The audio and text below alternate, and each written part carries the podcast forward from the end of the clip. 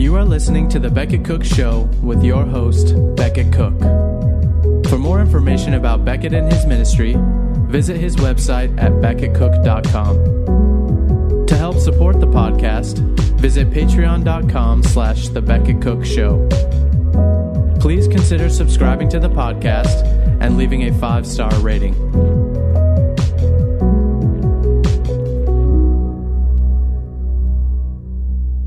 Hey guys, welcome to the show. I have a very special guest today. He's a dear friend. He is an author, he's a pastor, and a confidant. And uh, I'm really happy to have him on the show. He, you probably know him from his book Messy Grace, uh, which came out several years ago, which is amazing. I, if you haven't read it, I highly recommend it. And we're gonna today we're gonna be talking about his new book, Messy Truth how to Foster Community Without Sacrificing Conviction. Welcome, Caleb Kaltenbach. Hey, Becket Cook. It's great to be here, man. So good to have you on the show. Uh, so tell us, for people who don't know, I mean, tell us briefly kind of a, what your experience was growing up with a gay dad and two lesbian mothers. Yeah, so I was, I was, my parents were both professors uh, in Columbia, Missouri in the 1980s. And when I was two years old, they uh, divorced and both went into same sex relationships. Uh, my dad had several friends, uh, but my mom was in a 22 year monogamous relationship with a psychologist named Vera. And they were together until Vera died of cancer in February 2005. Um, and so my whole uh, childhood, I was brought up in the LGBTQ community uh, many times going with my um, moms to activist events and pride parades and even bars and clubs and so on and so forth. And um, I, that that's where I really started to hate Christians as a young kid because I saw how some quote unquote supposed Christians uh, were reacting towards people in my mom's parade. And I still remember as if it was yesterday. I asked my mom, why are they acting like that? And she said, well, Caleb, they're Christians and Christians hate gay people. If you are not like them, they will not like you. And then I saw other Christians ignoring their young sons who were dying of AIDS in the 1980s, um, not being with them in the hospital bed. And I thought to myself, I never want to be a Christian because if Christians are this bad, I can't imagine how awful Jesus must be. And wow. then I joined a Bible study at the age of 16 to learn how to disprove the Bible. And that turned out real well, as you can tell. well, um, and I changed my uh, view of sexuality, my theological view, and just ethical view in general uh, to what I hold today that God designed sexual intimacy and affection to be expressed in a marriage between a man and a woman. Uh, but also, um, that is my belief. But at the same time, theological convictions, as you would well agree, are never catalysts to devalue other people. If anything, they should make us value people all the more uh, because of how much Jesus loves them. And so um, I had to come out at the age of 16. I had to come out as a Christian to my three gay parents. And they ended up kicking me out of the house for a while. They let me back in. Long story short, at the ages of 69, 70, they were living in the Dallas area, which you're very familiar with. Um, when I was there for three and a half years and uh, preaching, and uh, they both gave their lives to Jesus at the age of 69, 70. They had been attending the church that I was preaching at. And the people there treated them well. And they didn't agree with the relationship decisions, uh, some other views that my parents had, but that never precluded them from loving my parents. And I just saw how important community was during that time. Wow. Praise God. That's amazing. And tell us about Messy Grace Group. What is that? Yeah. So I uh, started the Messy Grace group back in August 2017, and I basically help. Um, uh, I, I, consult with schools and ministries, but also with churches, and I help them to develop systems and processes that will honor their their doctrine, their values, but also create margins for LGBTQ people to attend, um, because people find and follow Jesus better in community, um, not in isolation, as you well know from your yes. story. And so uh, I it's amazing how many churches really still don't get that. And I think there are a lot of churches that need coaches and people to help them, uh, people like you, you, know, and me to help them kind of think through and navigate that whole tension of grace and truth, um, because balance isn't the goal. Uh, glorifying Jesus is the goal, and loving God and people is the goal. So, um, so I do that uh, full time, and also full time I, I, serve as a, a, research pastor, one of the many pastors on staff at Shepherd Church in Los Angeles area. Um, and I write books, and I'm married, and I have my honey-do list that is not done. Anyway, that's what I do. and what um and how, so how is your new book messy truth that just came out two days ago how is messy truth different from your first the the messy grace book yeah well i i I mean, in general, because we're, we're going to get into the details, but in general, no, absolutely, the- absolutely. Um, uh, twofold. One, I think that obviously there's a bit more of an emphasis on truth um, throughout the book, whereas Messy Grace, there's more of an emphasis on grace, even though there was truth and there is grace in this one. But I would describe it like this Messy Grace, the first book, was all about um, a Christian's individual personal relationships with their LGBTQ friends and family. Messy Truth is all about how do you connect your LGBTQ friends and family to a Christ centered, loving community. Um, that that is kind of the best way that I would describe it. Messy Grace is more personal. Messy Truth is more about community. And so, I mean, this that raises the question: What is messy about truth?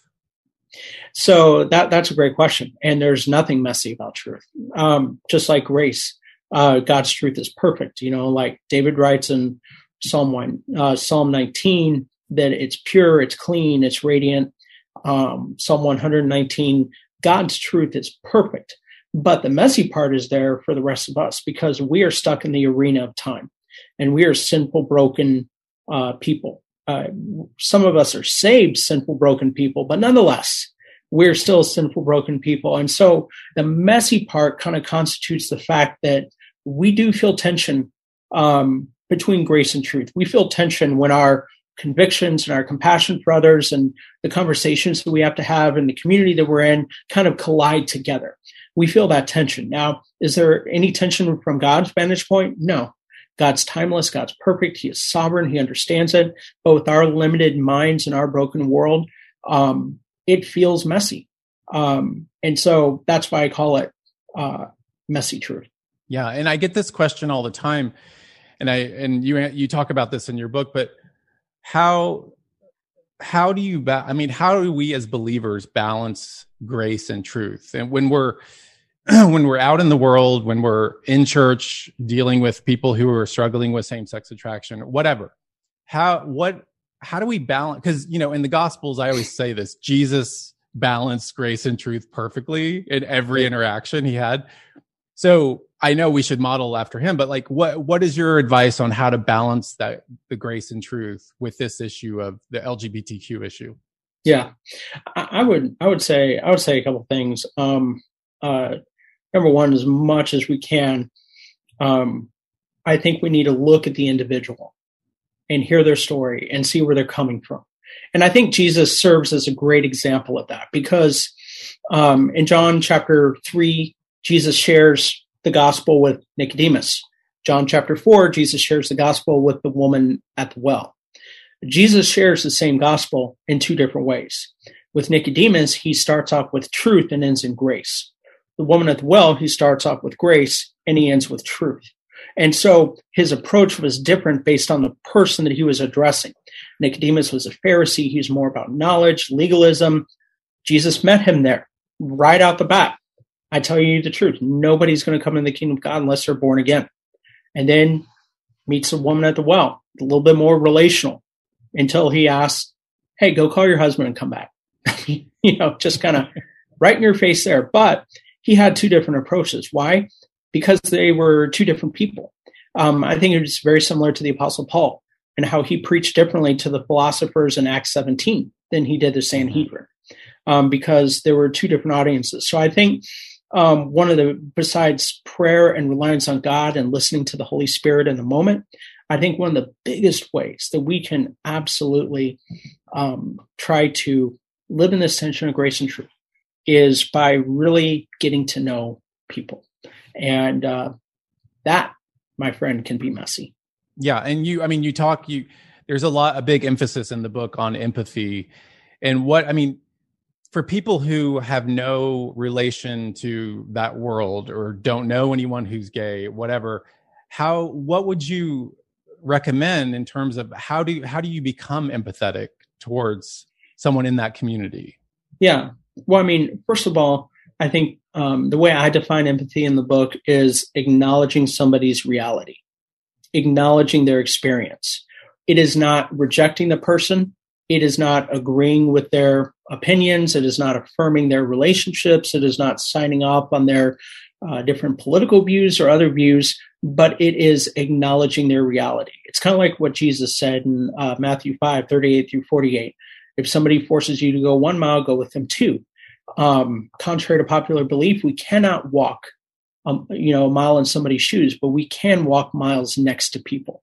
And so I think that empathy, um, Brene Brown says that it's feeling with another person. Reggie Joiner says that empathy is the ability to put your own thoughts and feelings on pause long enough to think and feel with another person. So I think empathy is again it is neither the rejection nor the agreement. It is the acknowledgement. It is feeling with them. It is saying, Hey, I'm going to walk with you as far as I can, as much as I can to help you, um, you know, to help guide you towards Christ, to help guide you towards God. And I think that Jesus, uh, God, is the greatest example of empathy. Even his name, Emmanuel, God with us, and he came to live with us, and mm-hmm. um, so so on and so forth. So I, that that's where I think empathy is just uh, a huge part of this, and I think it's unfortunately misinterpreted by a lot of people because of how other people define empathy. So I just made up my own definition. I don't know. I like that. And uh, do you have like an illustration? I mean, besides Jesus, like, do you have an illustration of in your own life of kind of that that that kind of empathy yeah, when I first started going to that Bible study, I, I, went to an Episcopal church, an Anglican church back in the day every now and then. And not every Anglican church was, or Episcopal church is like this, but the church that I was attending uh, with my dad, that we went to every six or eight weeks when he felt guilty, he would take us. And, um, like that, that was my idea of church. And they never talked about Jesus. They only talked about social issues and that kind of a thing. And so when I went to this Bible study before I was a Christian, uh, these people had such a huge impact on me. And I remember um, when they first started praying, I'm like, there's no script. Where's the script? You don't have a book. Like, you need a book. And they didn't have one. And they're just praying, Lord, I just pray. I'm like, dude, can you do that? I'm waiting for the bolt of lightning to hit the deck if there is a God. You know, that's what I'm thinking. And yet they knew that I was annoying. Like I, I couldn't find first, uh, I couldn't find First Corinthians, and so I, I read a verse in First Chronicles about some dude getting impaled. I didn't think anybody would notice, and it was just it went downhill from there real quick. It was like the Titanic, and yeah, they still made room for me. They didn't criticize me. They didn't attack me. I would air my opinion every now and then. They didn't make me feel less than. And so for me, that really made a big impact on me. Um, if they had not been empathetic like that in their treatment of me and even in the community, I don't know um, how long it would have taken me to be a Christian, but they definitely helped. Yeah, that's good. And you, in, in Messy Truth, you discuss the difference between relating as and identifying as LGBTQ. What what is what do you mean by that? What's the difference? So it, it's my simple simplistic binary way of trying to make sense of different um, to make sense of, of of how to navigate this terrain. And really, I, look at I look at as there are three groups. There are people who have experience with LGBTQ, and those are primarily, if not all, um, people who are uh, heterosexual who are not sexual minorities. They don't identify or relate as that. People who relate as LGBTQ, um, where that that is a, a, you know a part of them. You know, they might be attracted to somebody uh, to people of the same sex. They might even be in a same sex relationship, um, but their gender and their sexual orientation and that community, uh, whatever community they're in within the acronym LGBTQ, that is not their main worldview. That is not where their main identity lies. I, I do know uh, several people who are in same sex relationships. I, again, I don't agree with the relationship, but I know several people who are in same sex relationships, and that is not their main worldview. They've never been to a to a bar. They've never been to a uh, an activist event or anything like that. I think some of the times there are people that think that if somebody's gay, then that just is everybody. You know, they're just automatically in the club. And I think there are a lot of people who are not in the club. They're they don't want to be in the club. And so, uh, but then you have people who identify as, and, and these are the individuals that unfortunately are uh, the extremists. They're a bit harder to talk to because their main identity, their primary identity is wrapped up in some way, shape, or form in their gender identity, sexual orientation, that community, LGBTQ.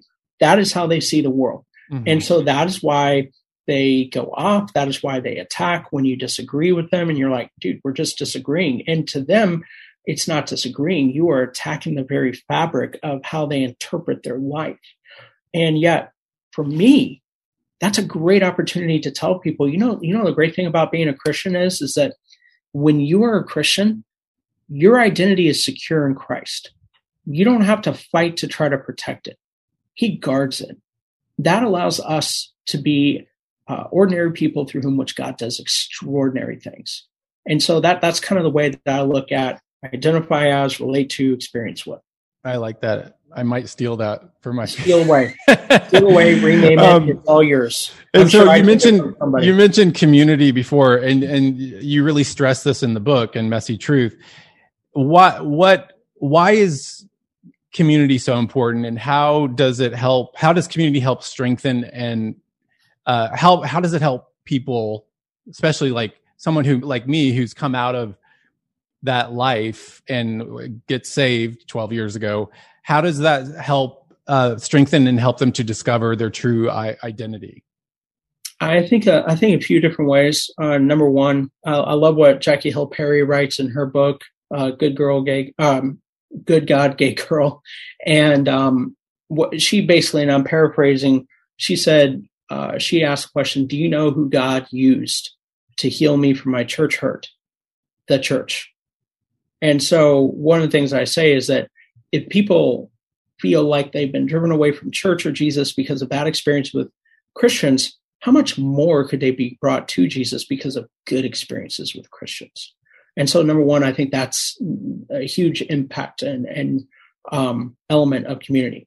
Number two, I think that community is in, incredibly important when it comes to shaping who we are, um, shaping our beliefs, working through um, our, our, ethics and our theology and so on and so forth.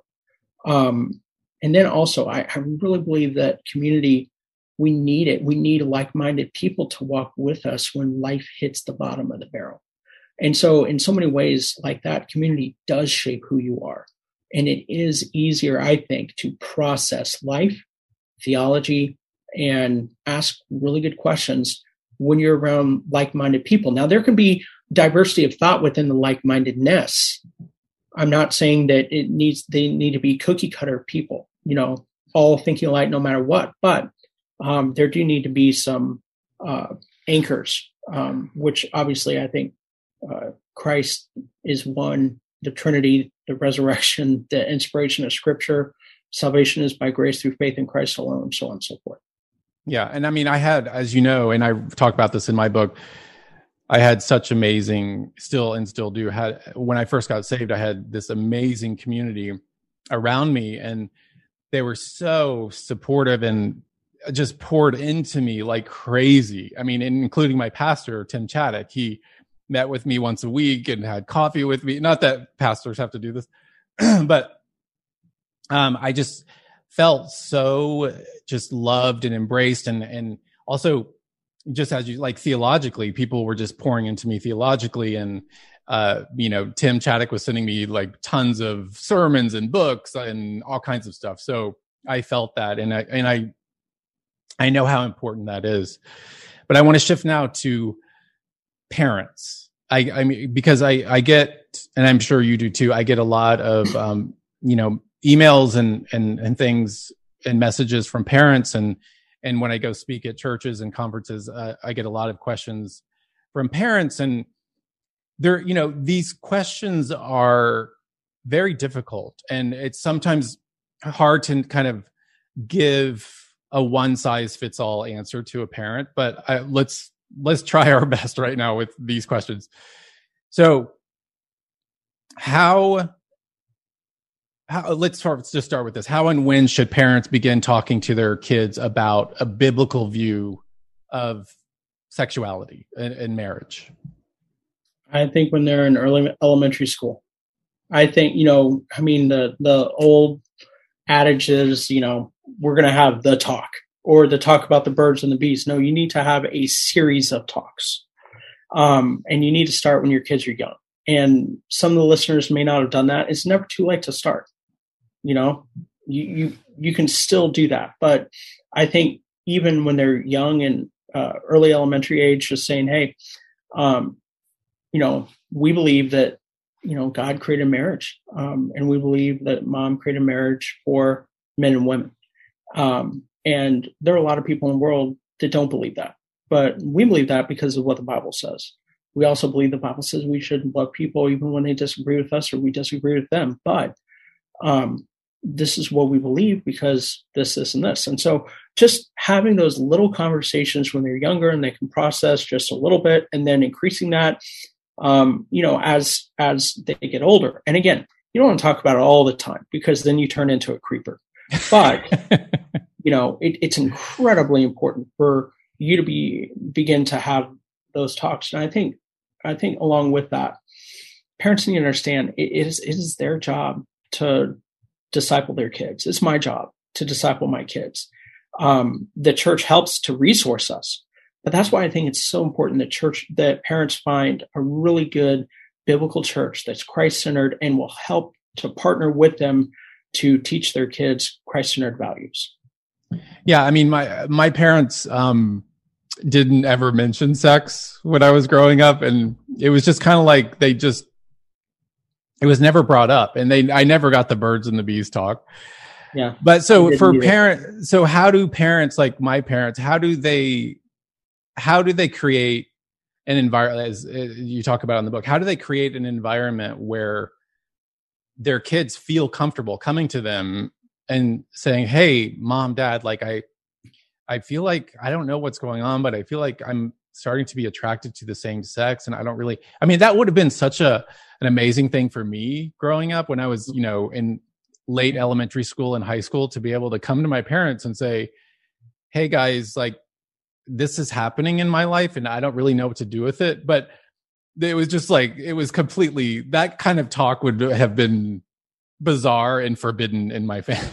Not forbidden, right. but it would have just been bizarre. And so, right. how do you, how does a parent create that, that transparency, that environment? I think that we have to get comfortable with our kids asking qu- good questions. We have to allow our kids to ask questions. And, you know, we have to allow our kids to doubt. Like our kids might be saved and they might doubt. They might have their doubts about what the Bible says here or about God or that kind of thing. And we shouldn't freak out about that. Now, we should help them to find answers and resolve doubt, but you know, doubt still implies faith. You know, like I've never doubted in werewolves because I don't believe in them. I've never doubted that unicorns exist, except for the big chubby ones called rhinoceroses. Like I've never doubted that unicorns exist because I don't believe in them. You can't doubt what you don't believe in. And so I think a lot of parents freak out when that's still evidence of belief. And so, and, and that's an invitation to engage when they come and talk to you. And so, um, not being upset, not blowing up when they ask questions. Uh, when if your kid comes out to you and says, "I think I might be this," uh, not, and I'm sure you say many th- same things, not immediately freaking out. Mm-hmm. And some of that, especially, is dependent on the age because kids go through different phases. And I can't tell you the number of um, students that I've talked to. I, I speak for this ministry called CIY, and then students in different churches I've known one summer or one year they'll tell me I'm gay. And then the next year they'll say, I'm not gay anymore. And I don't say anything, but in my head I'm thinking, wow, it's like it's like a Christmas miracle. you know, it's it's I'm just thinking you never were. It, it's it's there there's a sense in which it's in within youth culture right now. Yeah. You know, to I to relate or identify as a sexual minority, and so I, I think the parents need to remember their kid's brain isn't done developing until like the age of 25 or so. And so, with that, um, creating an environment where you still have boundaries, you allow questions, but you're still reinforcing in the conversations you have the biblical view and what you believe. Um, I think that that will take parents a long way. Allowing questions takes parents so far with their kids. Yeah, I mean, I I actually talked to uh, my friend and his daughter. My friend called me yesterday, and he, he was with his daughter, who is a student at a Christian university, and she was telling me, like you said, I mean, it's so pervasive today. And she said that I think in one of her classes, the professor asked how many in here are bisexual and like 90% of the kids raised their hand it's just like what and it's it's this thing in our culture now that this is the new tattoo or the punk rock haircut or whatever it's like the it's the new way to kind of feel cool and different and unique and it's and you know to change your pronouns and all that kind of stuff um yeah. so it is a it's a very it's a very strange time we're living in. It is. It is very much so. I've noticed two things. I want to see what you think about this. Number one, I've noticed that um, while I do believe that there are some people who are bisexual, a vast majority of people that I know who have said they are bisexual in the last three years are in heterosexual relationships. Um, there's just something about that. And again, I'm not saying that it doesn't exist. I'm just saying that there, there's a sense, I think, in which, um, you know, society, it's almost difficult to have really close feelings for somebody of the same sex right now, especially if you're a female, you know, where it's like, oh, maybe I'm bisexual. Because that's the other thing that I notice. And I want to see what you think about both these things, but how about this? I have seen just a huge increase in young teenage girls identifying as sexual minorities, even more so than boys, as I'm going out and as I'm mm-hmm. talking. I, I don't know what it is. Like, even as young as 11, 10, and I'm sure, and I know there's younger. I, I've talked to younger, but especially my daughter who's 12. I mean, she's got three friends who have said, you know, we're bi. They're like, are you bi? She's like, I'm good. So what do you think about that? I well, mean, yeah, I mean, I think, yeah, I think it's um, a largely a result of media, and and I like I talked about this on on an episode on this show, uh, but like for example, this is just one of a million examples, but um, there's a the TV show called Generation on HBO, mm-hmm. and it's about all these high school kids, and basically all the kids on the show are bi gay or trans. I mean, I, and and they're all, and I can I can imagine young kids, young high school kids, watching this show or other shows similar to it, and being like, "Oh, that guy is bisexual, or he's gay, or or that girl is a lesbian, like, and she's so cool on the show. Like, I want to be like that." And so, I think that's really having a huge, huge impact on culture and the creators of that content uh, some of whom are my f- old friends, uh, they're really, you know, they're really transforming kids' minds and and and making them truly believe that they are something that they they aren't. That's the, that's what I that's what I think about that. In my in my kid's school system, I remember his either sixth or seventh grade year. I think it may have been a sixth grade year. Um, one of his teachers like first or second day of school, had the entire class get in a circle, had everybody share what gender they wanted to be. Wow. Why? It's why. I'm not trying to be rude to people who experience gender dysphoria. Hear me out on that. I'm really not. I'm just saying I'm not going to say the title of the class just in case somebody just in case somebody lives in the area where I live. I'm just going to say if I told you the name of the class, you'd be like, "Are you kidding me?" It's like, why? What what does that accomplish? And so it, it's stuff like that. But then, like you know, what's interesting, Becket is um, is either summer or fall of 2019, Time Magazine reported on a survey that GLAAD did. And the survey found that Gen Z was less affirming of LGBTQ than millennials. Yeah, and I've heard that. I've thought about that a lot. And the more I think about it, the more I'm like, I don't know if they're less affirming. But you know what I think it is? I, I think that, I mean, I hear it from, I, I lead, I volunteer in my church besides being on staff. I volunteer as a high school small group leader. I hear from my guys uh, that I that I meet with every Wednesday. I hear from my my own kids. They're kind of like, why do they keep on talking about sexual minorities all the time? Why do they keep on talking about orientation? Why do they keep on like it's all the time? And I think there's a sense in which, like, you know, Gen Alpha, Gen Z are kind of like, okay, we get it. What? Why? Why so much? You know what I mean? I think that it really, I, I see it backfiring. I see it almost kind of replicating the moral majority or the Christian coalition of the 80s and 90s and that kind of extremism. And I see that head in that direction. I don't think it's going to be great. I don't think it's going to be the utopia that they imagine. Yeah, I do. I, I agree. I think the pendulum is going to swing back in a dramatic way because it, it is it's just exhausting. You know, I can I can I can imagine being a teenager or in college at this time during this time and just being like okay like this is all too wacky. I i'm out. Like i'm done with all this.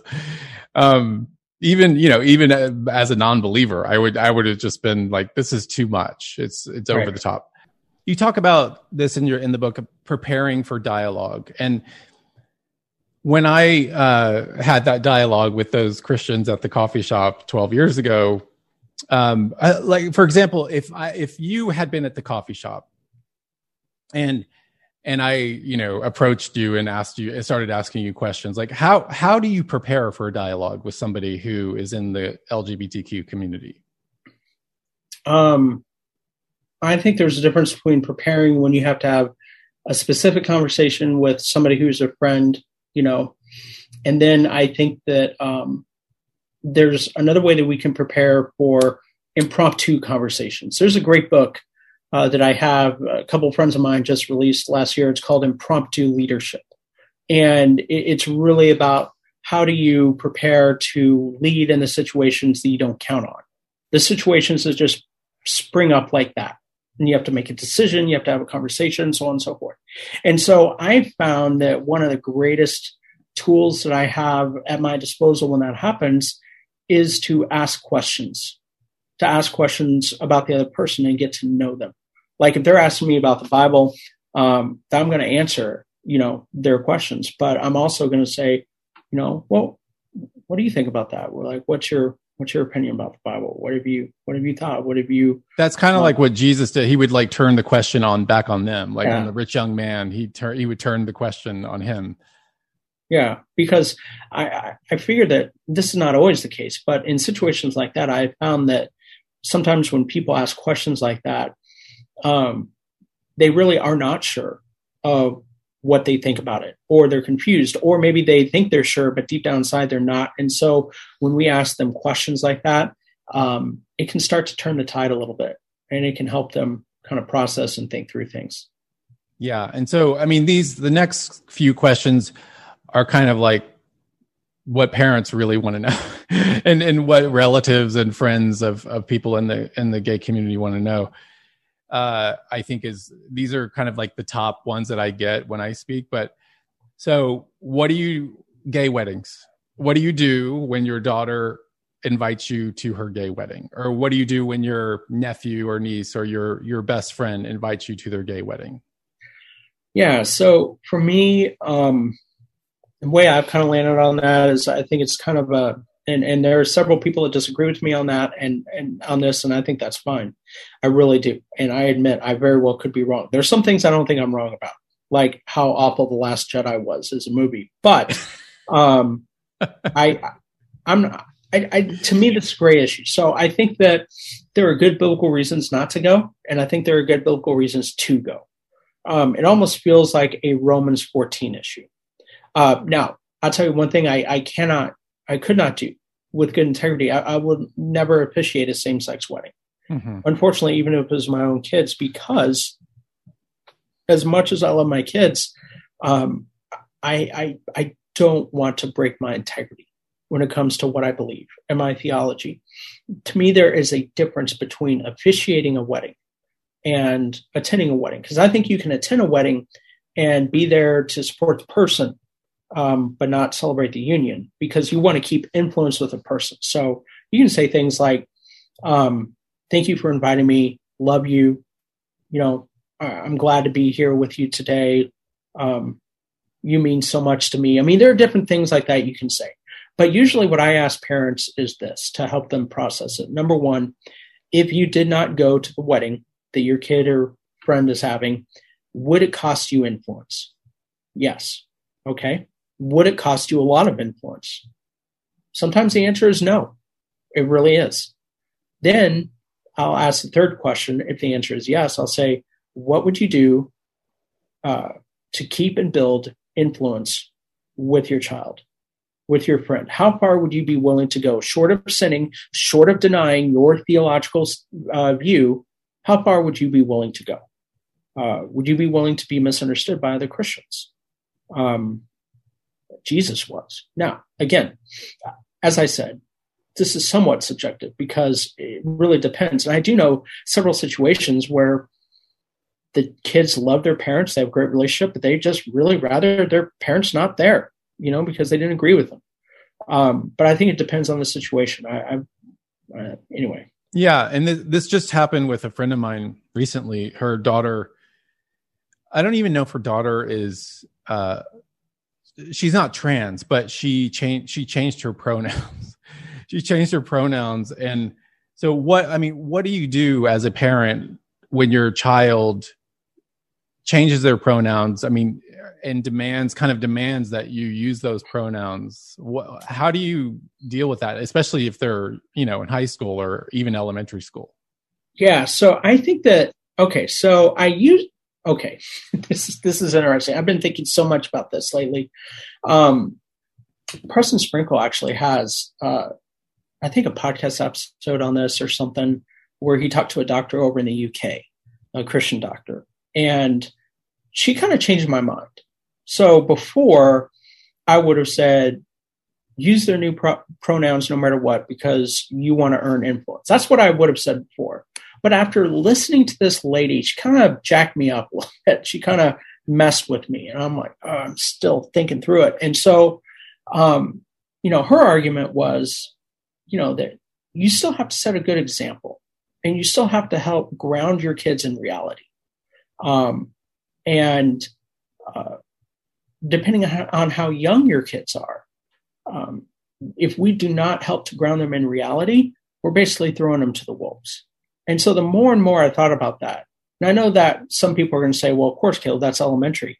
Yes, but at the same time, you're trying to be empathetic, you're trying to be like Jesus, and Jesus was confusing, right? That's one of the reasons why the Pharisees didn't like him. He was gracious when they thought he should be truthful, and he was truthful when they thought he should be gracious.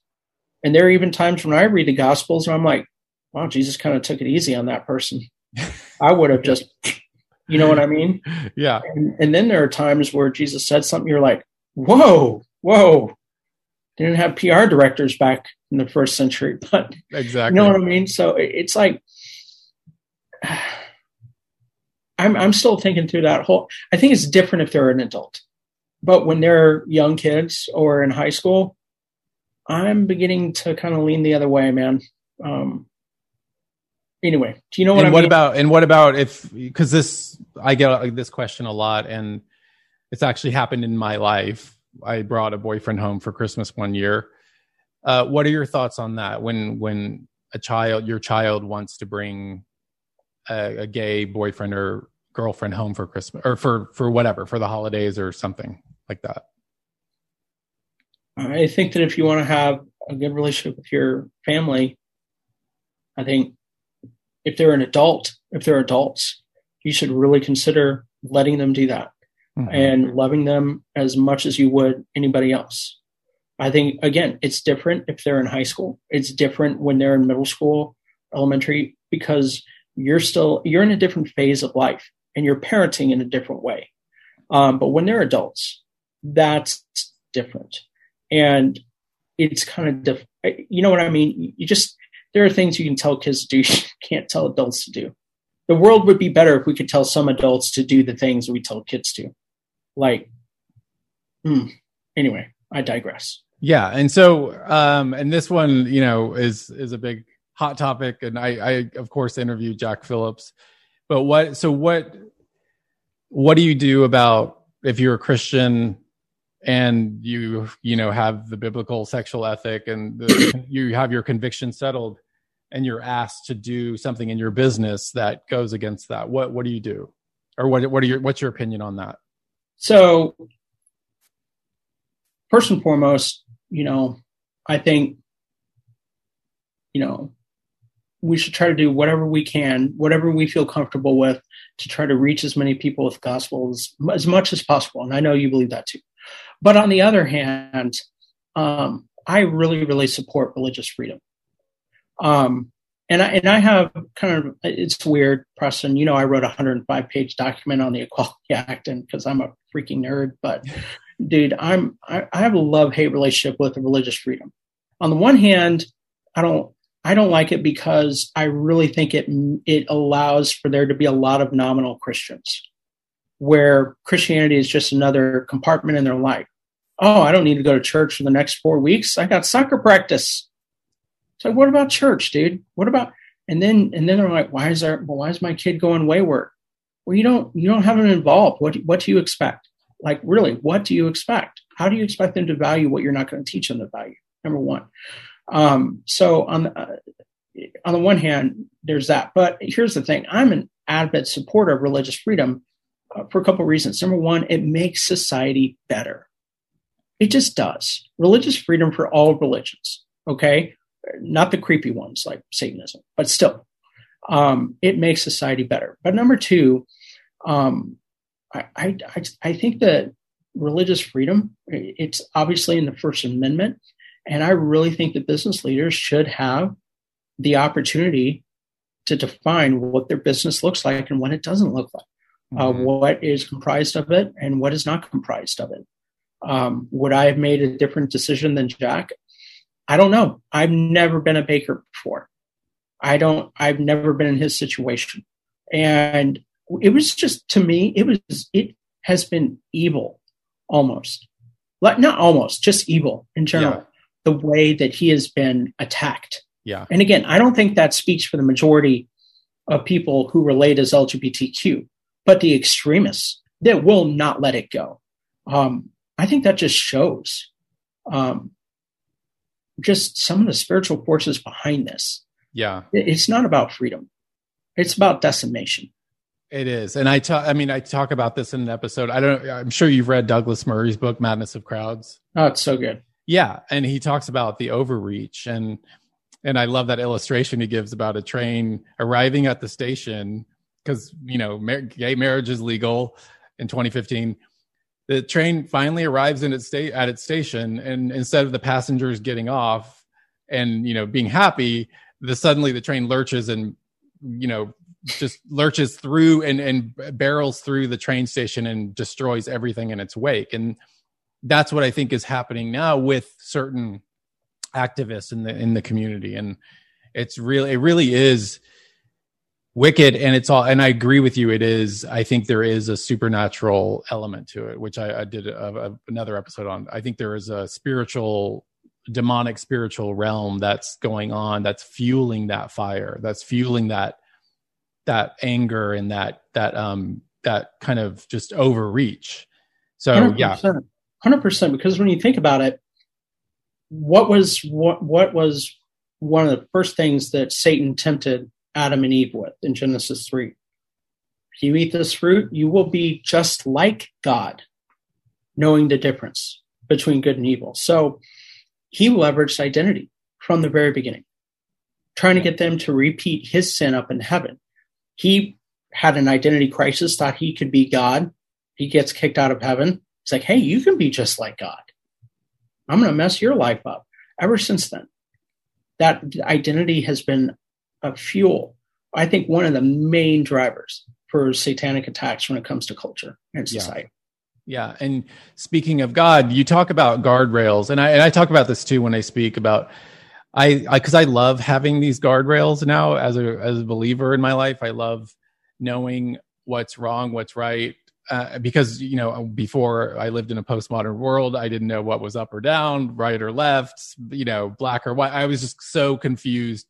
I love having these guardrails when it comes to sexuality, but talk about that. Talk about why you why, why do you think i mean i i have an answer to this too but why do you think god created sex to be expressed between one man and one woman for life? Why did he do that?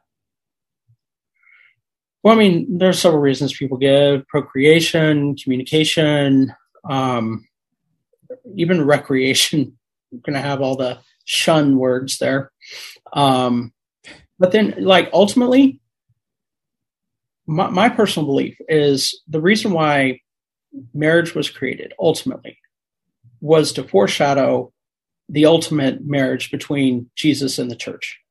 Um, Which Paul talks about in Ephesians 5. Yeah, absolutely. Yes. And so you look at the marriage, you look at the Bible, it begins in a marriage, it ends with, in a marriage. And I think, you know, we spend all of our time talking about, not we, but society spends a lot of their time, and Christians get wrapped up into it sometimes, talking only about sex and marriage. And yet Jesus said, neither will be in heaven. And I've always kind of wondered why is neither going to be in heaven? And so here's what I think right now, man. I don't know what you think about this, but like animal sacrifices were set up to foreshadow the cross. And when Jesus died as our vicarious substitutionary atonement on the cross, um, there's no more need for animal sacrifices because that had been fulfilled. The foreshadowing had been completed. Well, I think one of the reasons why sex and marriage will not be in heaven is number one, sex is included in marriage, but number two, um, the ultimate fulfillment is Jesus and the church. And when that union happens, there's no need for marriage anymore in the new heavens and the new earth. Um, and yet, we don't spend enough time talking about agape, storge love, or uh, phileo love we spend a lot of time talking about eros love, and I think we're really missing out on. Um, we, we, make people think that that is the ultimate um, expression of intimacy there is, and that's a lie. There are much deeper forms of intimacy out there. Yeah, I agree, and um, and and as I've said often, you know, my intimacy with Christ is in i mean it's the i can't even compare it to the intimacy i had with boyfriends before i was saved. I mean it's it's so all consuming and so um just uh, wonderful that i don't i don't i don't miss that intimacy uh with those other people in the past. Like i don't I don't, as I say all the time, I don't ever want to go back to Egypt. I don't want, I don't want the onions or the the meat or whatever. Uh, and so yeah i'm i i feel the same way. Like that that intimacy is uh and that's the thing. It's like the more and this is what i tell you know young people who are struggling with same-sex attraction who who want to follow christ. I'm like you know the more intimate you are with jesus the less the less i really think the less you're gonna have not that those desires are going to fully go away, but they're not going to be dominant in your life because because the, the, closer you are with the source of real intimacy and the source of real fulfillment and joy, like the the less that's going to be a, a yeah you know a stumbling block in your life. Yeah, I think that's important because if the goal is for um, the orientation, attraction, or desire to go away, then you're probably not going to achieve that goal. And is that the ultimate goal, or is devotion to Christ the ultimate goal? Um, and and you can really tell the difference between somebody who has a faith that is based out of obligation versus somebody who has a faith that is based out of devotion. Um, one breeds resentment, the other one breeds love. And so I think you're you're a great example of that devotion side. And um, it's not easy and it's difficult. And Christians can be really horrible people sometimes, but people in general, Homo sapiens, can be horrible people in general sometimes. Um, and yet, you know, my my my wife's dad died unexpectedly. I think I told you that. Yeah. Uh, at the end of April, and um, yeah, it hurt so much, and it hurt my kids, and they're still reeling from it, and my wife. And um, I remember I was having a night where I was I couldn't sleep, and I was up almost all night praying and thinking about it and reading scripture, and kept on asking God, why can't you take this away? And then I was thinking, if you took it away, there'd be no love. If you took it away, we wouldn't feel the need to depend on Him.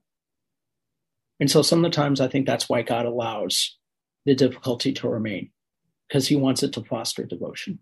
Yeah, that's why I think he, when when he tells Paul, "My grace is sufficient for you; my power is made perfect in weakness." Right. It's a, it, really does force us to lean into him more and to to really, yeah, to really rely on him as our source and and not other things. Um, and just so two two last questions. Um, what? Okay, if if because I you know I get this a lot. If a Christian, we kind of discussed this a little bit, but if a if a Christian mother or father has you know a son or a daughter and they come out to them today, let's say they come out and they tell their mom and dad, "Hey, I'm gay," and or they're they're just they come out and they're fully engaged in that life. What what is the best kind of advice you would give to a mother like what what to do or what not to do? Or you know is it just praying for the kid? Is it like what what's your advice on that? I think that when somebody comes out to you um that's a moment you can't get back.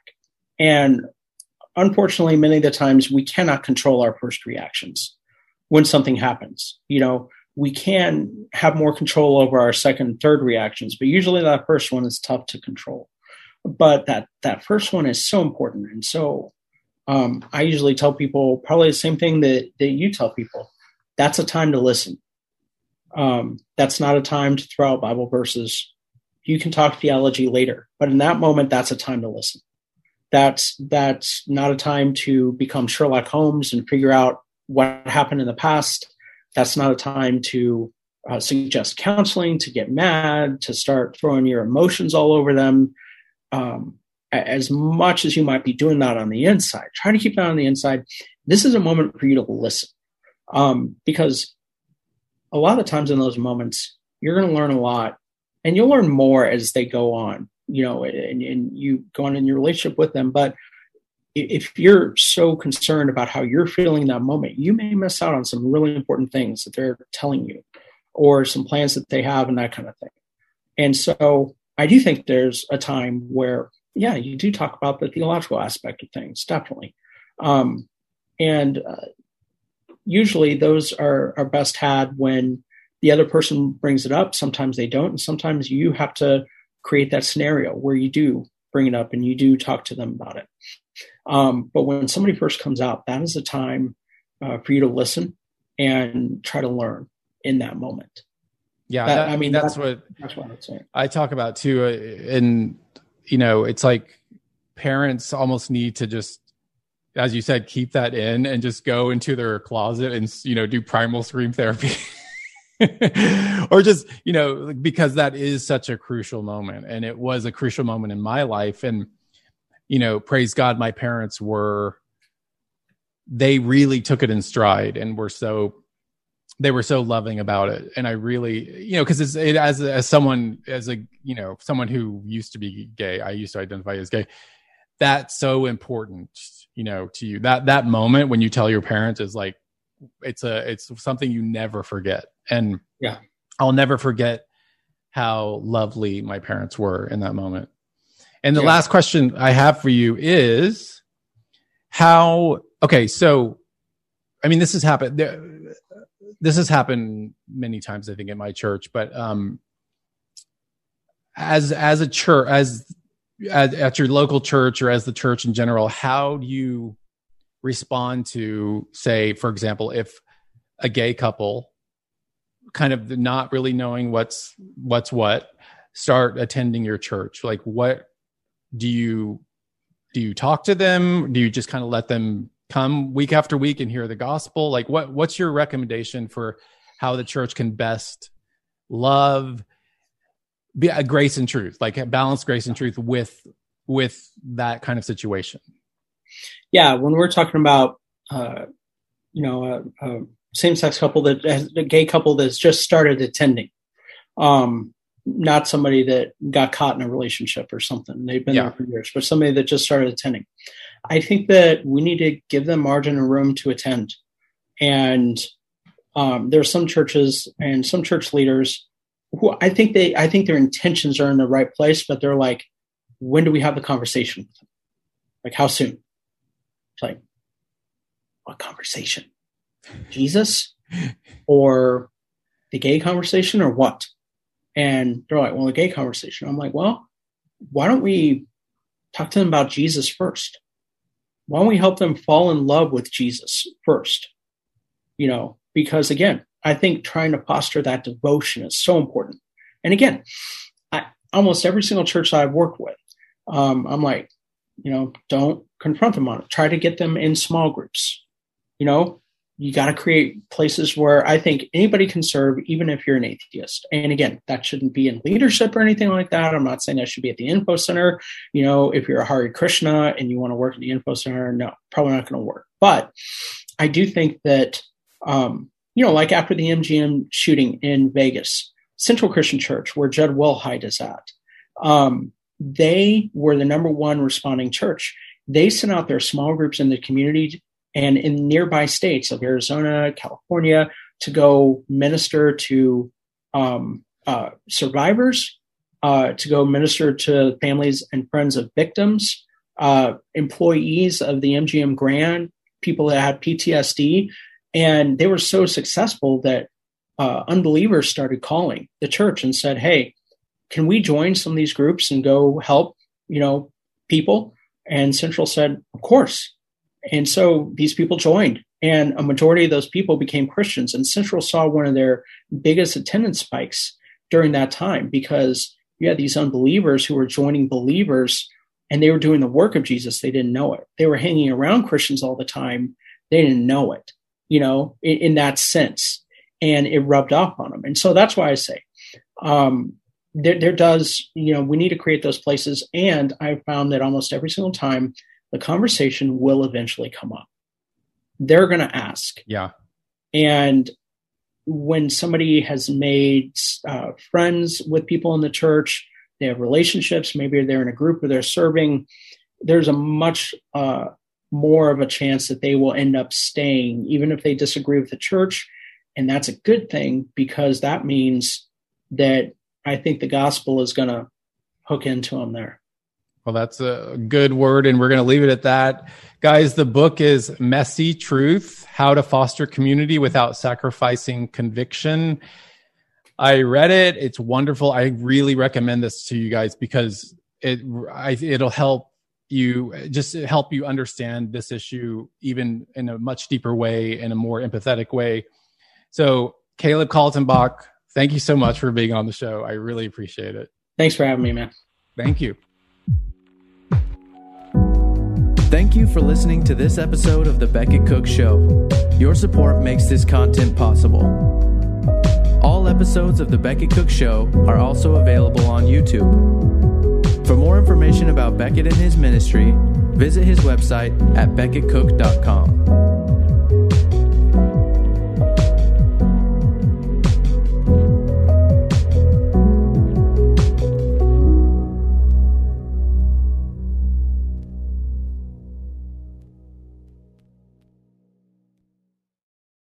This is Chris Christensen, and back in 2006, I started a simple project a project to try and introduce more people to the Bible through Bible study called the Bible Study Podcast.